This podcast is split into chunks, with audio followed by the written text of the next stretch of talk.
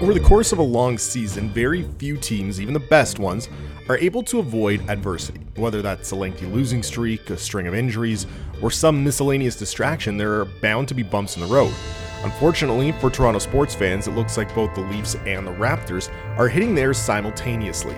Both clubs have dropped two games in a row and will spend the entirety of the upcoming week on the road, which is not always a recipe for righting a ship.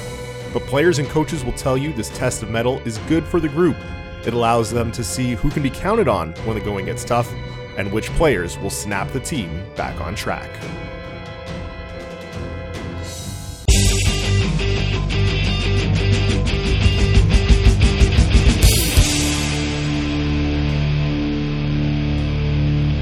Hello, hello, welcome to the 416 Sports Show for Monday, December 10th, 2018. I'm Matt DiNicantonio. You can find me on Twitter at DinickDI underscore NIC.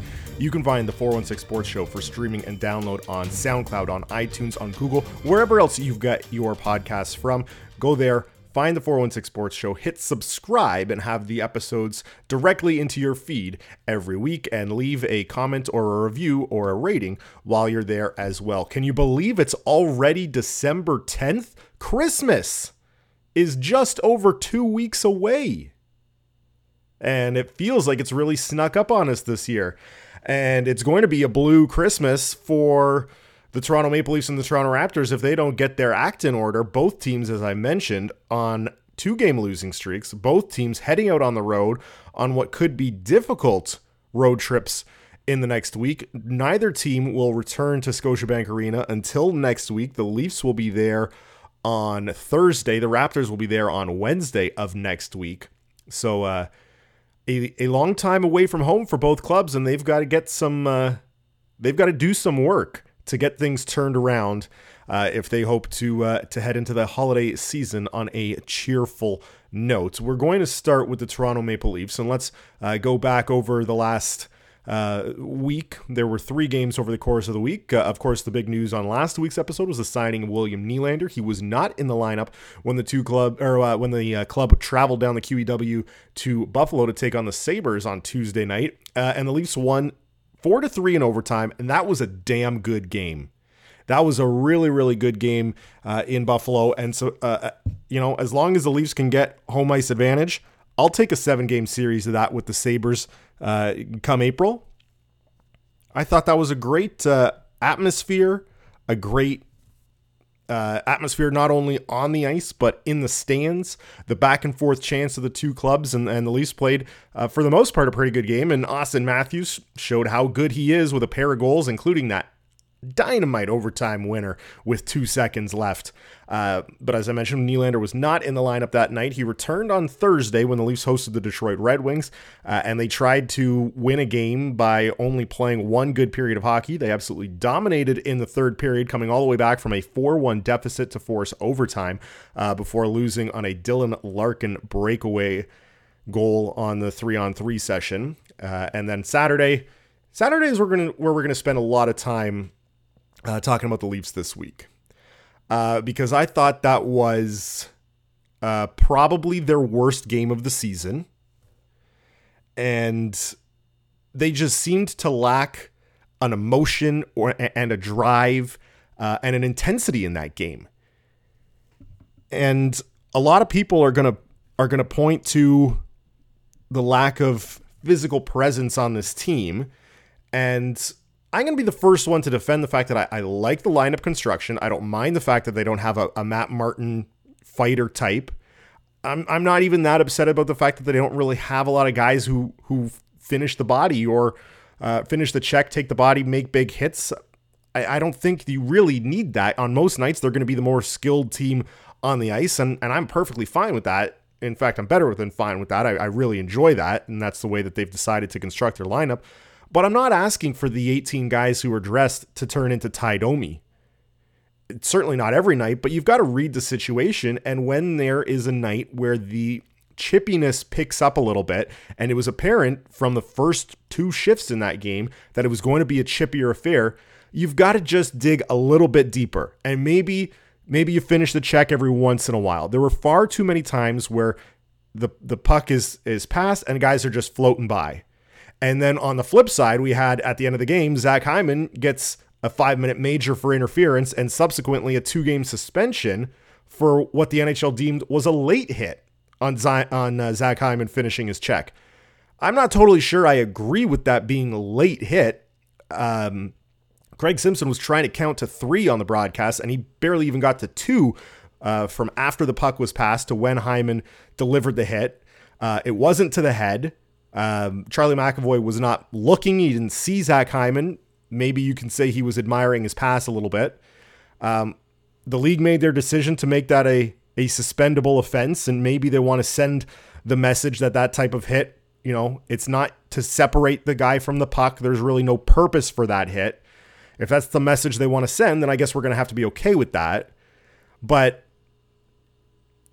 there there needs to be a little bit more intensity from this Leafs lineup. Again, I don't need them to be a bunch of bruisers and a bunch of guys who are, you know, going to lay out 50 hits a night.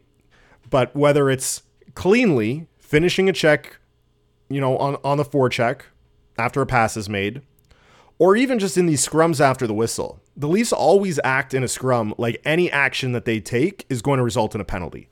Everybody comes together, and the the opponent's usually getting one or two shots in, and the Leafs are just grabbing onto the collar and and trying to hold them at arm's length. Give a shot back. Get in people's faces. Let them know that you are you're in the game and and that what they are doing is not getting under your skin. When you just stand there and let a guy rattle you, uh, you know, across the shoulders three or four times after a whistle, and you don't fight back, they realize that they're going to be able to take those kinds of liberties with you and get you off your game. But it wasn't just the physicality in that game. There was a, a lot of lackadaisical play in the defensive zone. They couldn't com- complete a lot of passes offensively. They didn't have a lot of sustained offensive pressure. And this was a game that the Leafs should have won, given the fact that the Bruins were so banged up and have so many guys called up from the AHL. And you have to wonder if at times the Leafs are playing down to their opponents. And we saw that Thursday against Detroit. It was the first time this year they had their full lineup in order. The Leafs, that is. And I know they started Garrett Sparks. I'm not putting that loss on Garrett Sparks, despite the fact he gave up five goals. I thought the Leafs played down to the level of their opponent. And that's something that they've really got to avoid because on most nights, they're going to be the better team. So you've got to bring that level of intensity every night. And they didn't do it Thursday in Detroit or, against Detroit at home, and they didn't do it Saturday in Boston. I thought Nazem Kadri did a great job of trying to get the team engaged towards the end of the second period with that fight, but it should not have taken 35 minutes to show some emotion.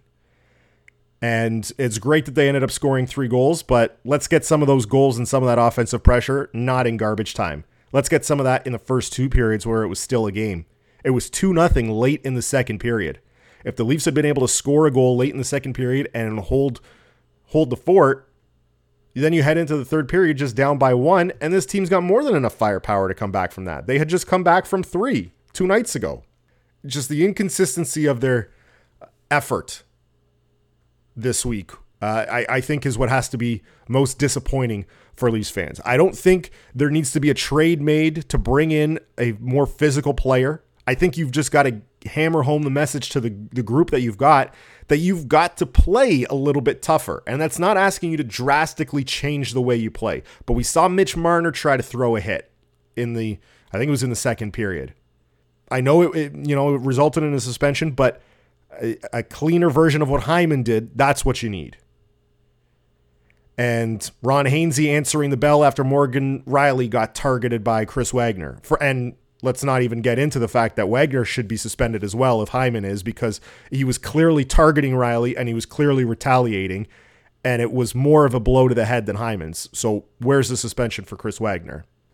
And one final point on the Leafs, uh, they are now 0-2 with William Nylander in the lineup, and Don Cherry said after the game that he would never have messed up with a winning lineup. Of course, the Leafs had won four in a row after that Buffalo win, and then inserted Nylander and uh, the Leivo trade had already been uh, completed, so he was out of the lineup for that Tuesday game. But he would never have inserted William Nylander into the lineup because it messes with a winning group. And I'm calling BS on that because you can debate whether Nylander was ready to play because he hadn't had a full practice with the team yet. And the fact that he was benched in the third period clearly showed that his conditioning wasn't quite there, which I'm fine with, by the way. Uh, no issue with Babcock pulling the minutes back, especially in a game where they're pushing for goals. And I don't think Nylander was really complaining all that much either. But you're never going to hold back your 65 point guy just because the, the lineup has been winning. First of all, they had traded Leivo. They didn't have, you know, the right complement of players. They had five centers, and Lindholm or, or Gauthier rather had played the wing. You're telling me you're going to leave Frederik Gauthier in on the wing instead of bringing in bringing in William Nylander just because you've won four games in a row? No, BS. I don't know why I'm commenting on anything Don Cherry says because it's been a long time since what he says should be taken as gospel, but I just thought that was an interesting point that some fans might share the opinion of. Uh, and I'm telling you that I'm not telling you that you're wrong. I'm giving you what I think, and I think that that was be that that is BS. I don't think Nylander coming into the lineup has had anything to do with the fact that the Leafs have looked out of sorts over the last two games. Let's summarize it that way. William Nylander's insertion into the lineup is not the reason the Leafs have lost their last two games. It's going to be a, an interesting week coming up. Saturday was the first of a five game road trip that will continue this week with three contests through the old Southeast Division. Tuesday, they are in Carolina to take on old pal Curtis McElhinney and the Hurricanes. And you may remember they were there just a couple of weeks ago and gave up 29 shots in the first period of a 5 2 loss. So uh, I think point of emphasis number one let's keep the Hurricanes to under 20 shots in the first period this time around, please. They'll roll on Thursday in a big test when they take on the Atlantic Division leading, the Eastern Conference Division, or the Eastern Conference leading, and NHL leading Tampa Bay Lightning Thursday night down in St. Pete's. Uh, so that's going to be a big test on Thursday night, and hopefully they are uh, back clicking at that point. Although they will not have Zach Hyman for that game, that is the second and final game of his suspension. He will be eligible to return on Saturday when the Leafs visit the Florida Panthers down in Sunrise. And uh, just an interesting note from uh, Leafs practice this morning: Connor Brown was up on that top line with John Tavares and Mitch Marner. So it looks like Connor Brown will get the first shot to replace Hyman on that line. Matthews remains between Kapanen and Johnsson. I kind of like that line. Uh, and Kadri with Nylander and Marleau. Uh, is the third line. Then Gauthier, Lindholm, and Ennis playing together on the fourth line. So that's the update from Leafs practice. We'll see if those are the lines that Mike Babcock employs on Tuesday evening when the Leafs visit Carolina when they continue their five game road trip.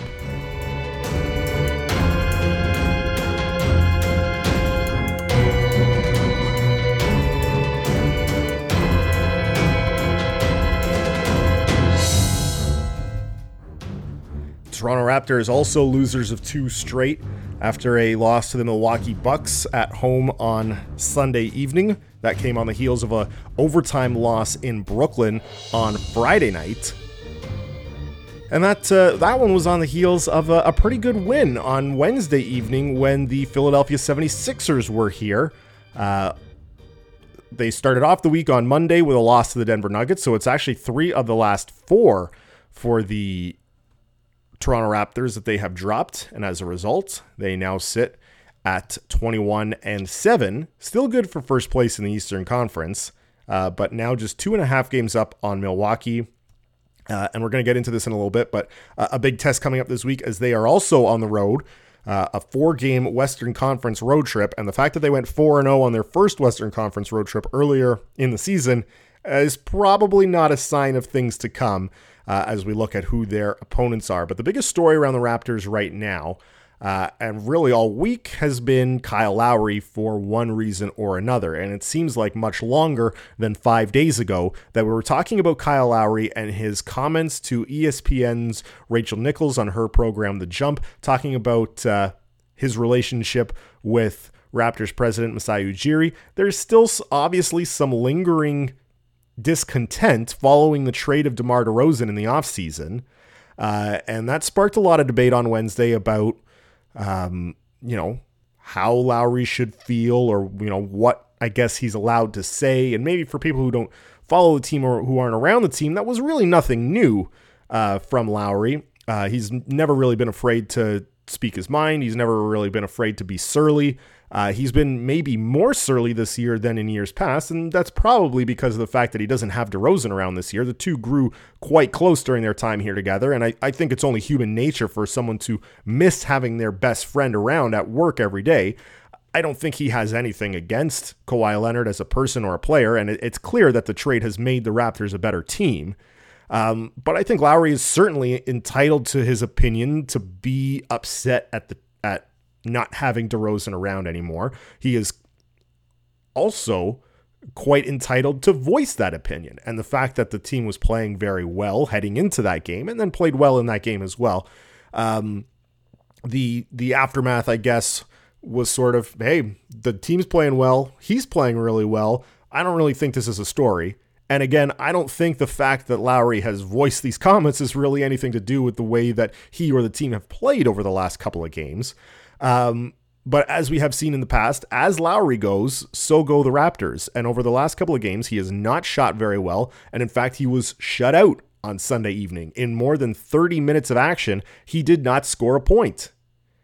And 25 of his last 28 shots have been three pointers, and he is just not scoring uh, at all right now. And he spoke after the game yesterday about maybe needing to get to the rim more and not settling for uh, for long jumpers but this is the way that the, the league is played now the way the game is played now that you you know there is a, a reliance on the three point shot and he's a good three point shooter. He's just a guy who's going through a very very exaggerated slump right now and I think a little bit too much of the weight has fallen on the shoulders of Kawhi Leonard. And as great as he is he can't be the one man band. He does need some help from Kyle Lowry to knock down those open shots, and he needs help from Siakam and Ibaka and, and the whole rest of the team. So it's, uh, I, I think, maybe a little bit magnified right now how poorly Lowry is is shooting. Not to say it's being blown out of proportion because he he's he's not playing well, and he he deserves the criticism that he's getting because he's not playing well. And it's not for lack of trying, for sure. We know that Lowry is the most upset out of anybody that he's going through this slump. Uh, and so I really think it's just a matter of he's got to play through it. He's got to shoot through it. Fred Van VanVleet said after the game that, uh, he, you know, he sort of questioned how many shots did Lowry take, and he said that's not enough. He goes, you got to go 0 for 100 to, to try and get out of that slump. So and that's the mindset of a lot of basketball players and i think that's probably the right one is that you've got to take you can't you can't lose sight of the way that you're supposed to play because the shots aren't falling for you. You got to sort of look at it as a process over results type of thing and just have faith in your in your talent and your ability and believe that eventually those shots are going to start falling for you again. So I'm certainly not worried about Kyle Lowry long term at this point, uh, but it's it's kind of a, a, familiar refrain for Raptors fans who have followed this team for the last few years. And we've seen this, especially uh, in the playoffs in years past, that when he goes into a really bad shooting slump, it really, really impacts the team. He's doing a better job this year of spreading the ball around a little bit more and, and making the offense less reliant on him. But at the end of the day, you do need your point guard to to be knocking down those shots when he's taking them. And uh, they're going to need him this week uh, as they've got four tough games ahead, and we'll we'll get to that. But uh, another loss till will excuse me, another loss to Milwaukee on Sunday evening, their second loss of the season to the Bucks. This was uh, the first meeting, however, that had Giannis Antetokounmpo and Kawhi Leonard in it. Neither of them played in the first uh, matchup in Milwaukee back in October. Uh, but the Bucks come out victorious again and a big win on the road. So two wins for the Bucks against the Raptors this year have to feel good for Milwaukee as they probably look at Toronto as a team who is obviously still ahead of them in the standings, but quite possibly the road to the NBA Finals in the Eastern Conference might well run through Toronto by the time the regular season is done. So the fact that they've been able to beat Toronto twice, once without their best player, now granted, Toronto's best player also not in the lineup that night, uh, but also when everybody has been involved, They've now got a win in Toronto, which will give them a lot of confidence uh, heading into the postseason if they are the the road team to start any uh, any playoff series. Obviously, a lot of basketball still to be played between now and then. Uh, but Antetokounmpo is a guy who is uh, is going to be on the fringes of the MVP conversation, as is Kawhi Leonard. So.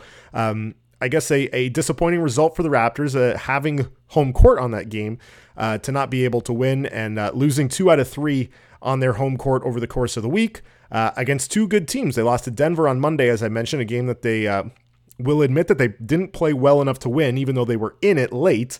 Uh, and if they had been able to knock down a couple more shots, they might have been able to come out uh, on top. But uh, two close losses against two very good teams.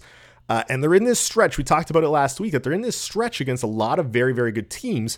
Uh, and I think going one and three this past week, especially when you consider one of those losses was in Brooklyn and a, tr- a classic trap game, uh, I think they're going to be a little bit disappointed with how this week played out. Uh, it was a very good win over Philadelphia on Wednesday. Kawhi Leonard dominated that game, and, and, and that's good news for the Raps. They've been able to beat the 76ers twice at home uh, so far this year, and that's a team that they may see in the second or third round of the playoffs this year. So they've got to have a lot of confidence uh, based on what they've done against Philadelphia, but probably a little bit worried about what they've seen from themselves uh, against Milwaukee. And it's going to be a very tough test this week. Uh, Tuesday, they are in LA to take on the Clippers. The Clippers currently sitting in fourth place in the Western Conference. Oh, then on Wednesday, on a second night of a back to back, they've got to go to Golden State to take on the Warriors, who are first in the Western Conference right now. Then Friday, they'll head to Portland to take on the Trailblazers, who currently sit in seventh in the Western Conference, but at 15 and 11 and 10 and 4 at home are certainly not a team to be reckoned with. And then they'll wrap up the road trip on Friday when they go to Denver, who currently sits in third in the Western Conference, just half a game back of Golden State. They may end up playing the first place team in the Western Conference twice on that road trip. Oh, and the Clippers, who I said they're in fourth, they're one game back of Golden State and Portland is two and a half games back of Golden State. So four games against four very good teams. It's a little bit of a daunting look ahead when you consider how the Raptors have played over the last two games, but maybe getting out on the road, you know, spending time together off the court and, maybe sort of less distractions from being at home. Sometimes that can be a good thing for a club. So they're going to need to bring their best effort every night on this road trip. And I will be very interested to see if Kawhi Leonard plays in both games of that back to back. I mentioned it last week. He has not yet played both nights of a back to back yet this season. But those are two very good teams. And when the team is struggling, those are two games that you want to win. And you need to put your best lineup forward on both of those nights. So I would not be surprised to see Kawhi play both games of the back to back for the first time this season. Maybe you rest him Friday in Portland if you think there's a little bit of fatigue following that. But he's playing the best basketball of the season right now. And as long as he gets through Tuesday night with no issues, and, and he hasn't had any issues, you know, for the most part so far this year, he did miss a, game or two with an ankle injury uh, earlier. I think you got to play him. At some point, the we, the training wheels have to come off, or the kid gloves have to come off, and, and he's got to be able to, to go every night that he's needed. Um, so let's let's keep an eye on that. That's certainly something that I think is going to be uh, worth monitoring this week. Uh, it's a daunting test for the Raptors, and really their first big, big test to see where they measure up against some of the top teams in the NBA this season.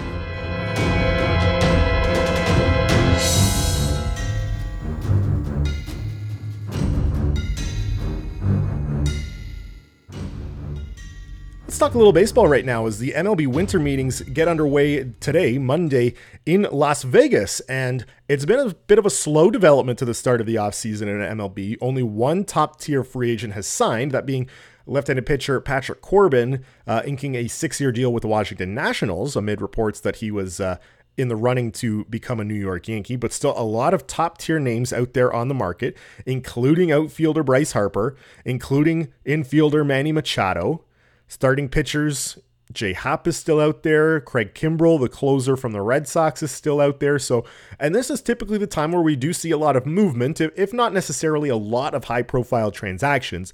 Uh, this is where a lot of the groundwork and contract negotiations and trade negotiations in, is done. So, I do imagine we will see uh, some transactions this week, some much bigger than others. There's no guarantee Harper or Machado will sign this week, but uh, I think the two of them signing will help kickstart the market as a lot of the uh, lesser free agents are kind of waiting for those dominoes to fall, and, and some teams who lose out on those big stars will obviously be looking, uh, you know, to to still make a splash uh, in some regard, and we'll we'll turn to some of the, the smaller names in the free agent pool. So I, I think once those two guys sign, obviously uh, it will open the doors for a lot more activity.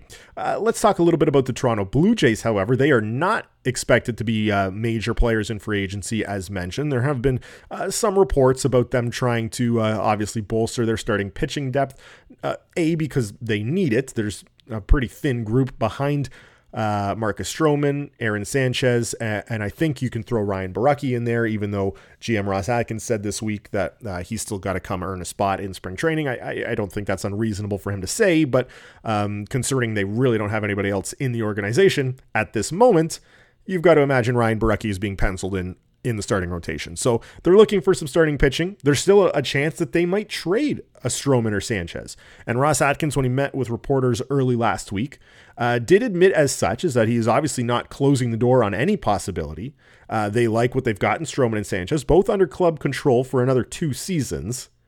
But if the right offer is made, considering where the Jays are on their contending curve, it might make sense for them to uh, to look at players that they can have under their control for a little bit of a longer window as they enter into the Vladimir Guerrero Jr. era. Uh, some of the more interesting comments that Atkins made last week include the fact that uh, teams remain interested in catcher Russell Martin. And the Blue Jays may be willing to go with a tandem of Danny Jansen, who came up late in the year last year and, and played pretty well in his um, in his shot in the final two months. Luke Maile is also still under contract. They also have Reese McGuire, uh, who came up at the end of last season as well. So they do have some depth at the catching position, even if two of the three uh, incumbents outside of Martin are relatively young players, rookies, in fact. I think they would be comfortable, even if they had to eat a good portion of Martin's salary, to send him to a, another team, perhaps a contending team, to give him a chance to get back into the playoffs and win another World Series. I think they'd be okay with doing that and turning uh, the reins over to Danny Jansen on a more full time basis to get him some regular playing time in a year where they do not expect to make the playoffs, but can allow Jansen to to really sink his teeth into being a big league catcher on a consistent basis.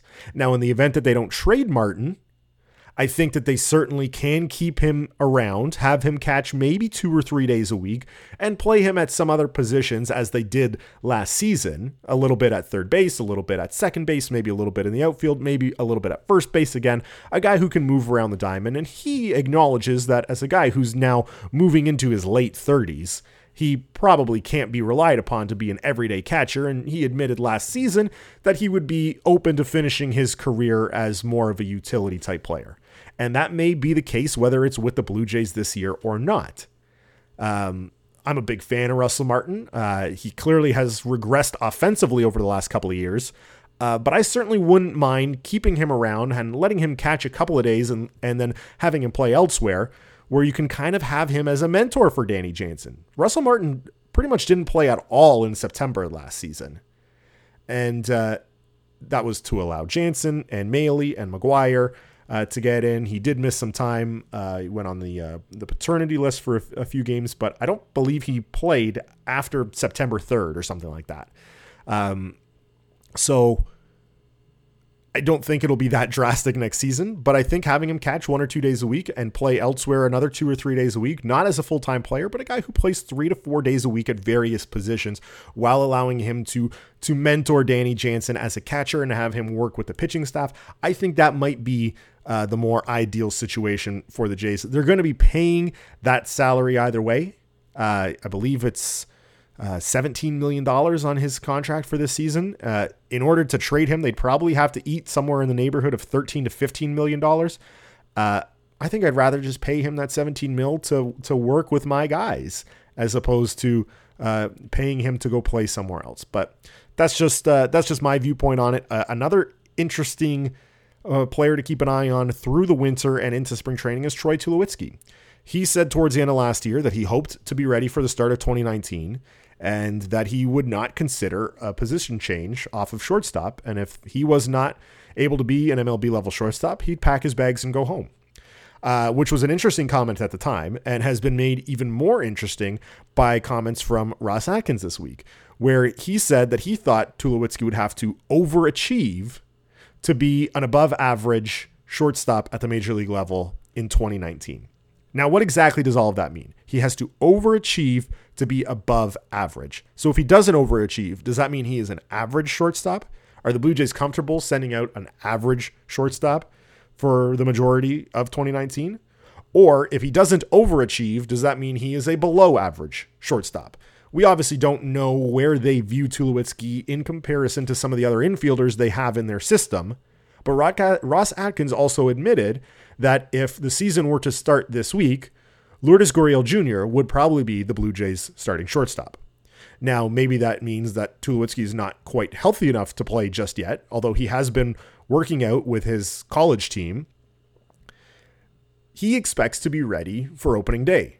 And if he is not going to be the opening day shortstop, or at least the everyday shortstop, if that indeed is going to be Lourdes Gurriel Jr., what happens with Troy Tulowitzki? He's owed a lot of money over the next two seasons, and I'm not totally sure that he's just going to, as he says, pack his bags and go home and walk away from $38 million.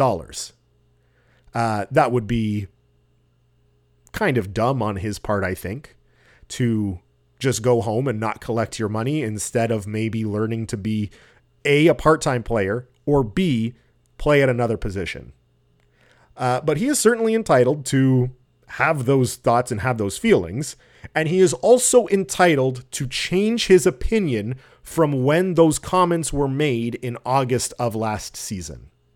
If he comes to spring training and now says, you know what, maybe I'm willing to move to second base, or maybe I'm willing to move to first base, or maybe I'm willing to be a backup player.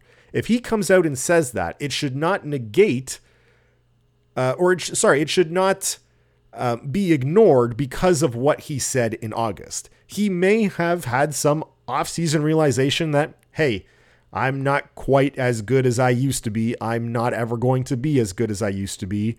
I'm still a competitor, but I've come to face the facts that things have changed. And maybe I only play twice a week now. He is entitled to that opinion. Now, do the Blue Jays have to uh, keep him on their roster and pay $18 million for a backup shortstop? that might be a harder pill to swallow. But good luck trying to find someone to take that contract for a guy who is going to be a backup player. And much like with Russell Martin, they'd have to eat a big portion of that salary to send him to another team. And the return in that trade is going to be nominal at best. So it is going to be a very fascinating situation to see what plays out with Tulowitzki. Maybe he does show up to Dunedin in February and he looks great and he's running and he's hitting and he's able to make plays in the field. And now the Blue Jays have a decision to make where Troy Tulowitzki is the everyday shortstop and Lourdes Gurriel Jr. has to move around the diamond. Maybe he plays a bit in the outfield. Maybe he plays a bit at second base. Maybe he plays a little bit at shortstop. That would, I think, be the ideal situation for the Blue Jays. And I think that's probably what Ross Atkins was trying to communicate that the expectations are lowered and should be lowered for the fans. And I think they are lower for the fans because we haven't seen Tulo on a Major League Diamond since July of 2017. So he will be probably, I will say, the second most interesting storyline for the Blue Jays because the most interesting storyline will and should remain Vladimir Guerrero Jr., how he performs in spring training, what the Blue Jays do with him when opening day comes around, and if he's not on the roster, how soon he is called up. So maybe that storyline falls to second because it's more predictable and we actually have an idea of what is going to happen. Uh, so maybe Tulowitzki's storyline is the most important or the most intriguing. Uh, I'm fascinated to see where it goes, and uh, I think a lot of Blue Jays fans are as well. And we'll see if they make any uh, moves in free agency this week. We'll see if they make any trades. We know they have guys on the block. We know they have guys that they're looking at. Uh, and will there be any roster turnover? Excuse me. Will there be uh, any roster moves made by the Blue Jays this week during the winter meetings in Las Vegas? Let's do a quick Week 14 recap in the NFL. And I'm wearing the Bears hat today because a big win for my Chicago Bears on Sunday Night Football over the Los Angeles Rams, who had been averaging like 30 points a game. And then they come into Soldier Field and put up six. Take that, LA. Six points for the Rams in Soldier Field on Sunday night. The Bears win. They move to 9 and 4. The Rams fall to 11 and 2 and as a result fall into second place behind New Orleans in the NFC standings. And New Orleans with a big win over Tampa Bay on Sunday uh, retain that uh, they have the tiebreaker because of the head-to-head meeting in New Orleans earlier this year. So now the road to the Super Bowl in the NFC might run through Louisiana instead of through California. Uh, but a lot of playoff positioning and playoff spots still up for grabs. And we'll start with Thursday night in Kansas City. The Chiefs will be hosting the Chargers. And the AFC West is essentially on the line. The Chiefs are 11 and 2. The Chargers are 10 and 3. A win for the Chargers would move the two into a tie atop the AFC West. The teams have met once already this season. That was all the way back in week one when the Chargers, uh, excuse me, when the Chiefs emerged with a 38 28 win in LA over the Chargers. So, an AFC West showdown will kick things off in week 15 of the NFL with a lot of spots on the line. Uh, marquee game in the Sunday 1 o'clock and 4 o'clock slots is New England at Pittsburgh. Both teams losing surprisingly yesterday. New England losing in Miami on that miraculous final play for the Dolphins. Pittsburgh losing on a late touchdown in Oakland and then having a field goal blocked that would have sent the game to overtime. So both teams coming off a loss. Both teams are trying to uh, stay alive in their. Well, the, the Patriots have have clinched. I don't know they haven't clinched a playoff spot yet, but they're they're well out in front. Uh, the Patriots are with a let's see where they are here. They are nine and four. They're only two games up on the Dolphins now, actually, but they're still in good position uh, to win that division. But their spot within the conference is looking a little bit more tenuous. The Steelers just a half game up on the Ravens for the lead in their division. So that's a big game for both clubs Sunday afternoon in Pittsburgh. The Sunday nighter is the Rams as they look to get back on track when they host the defending Super Bowl champion Eagles, who essentially have to run the table at this point. They are six and seven.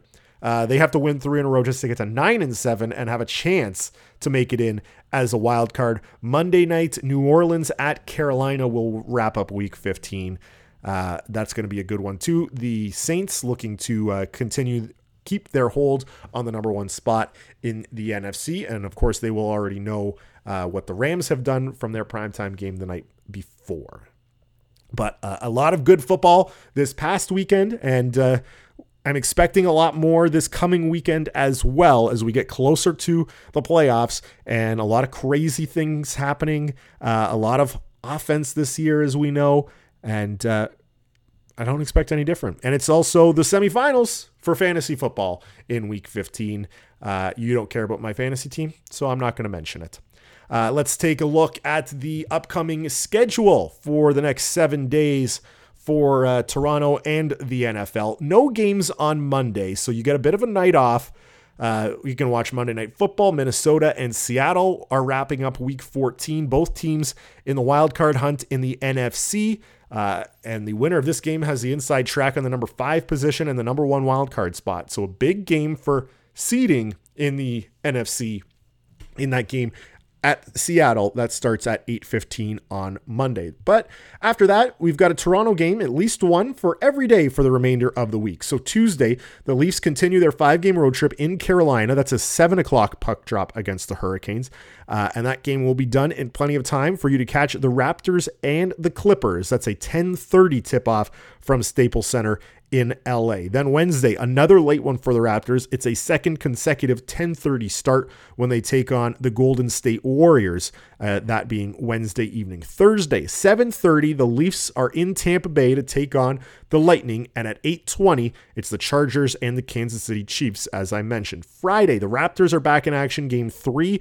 of their Western Conference road trip, a 10 o'clock tip-off in Portland for them to take on the Trailblazers. Saturday, Hockey Night in Canada goes to Sunrise, where the Maple Leafs take on the Panthers. That, of course, is a 7 o'clock puck drop. Then Sunday, uh, the Raptors are on at 8 o'clock. They will be in Denver taking on the Nuggets to wrap up that four gamer and the uh, primetime NFL game kicking off shortly after that, 820 Eagles at the Rams.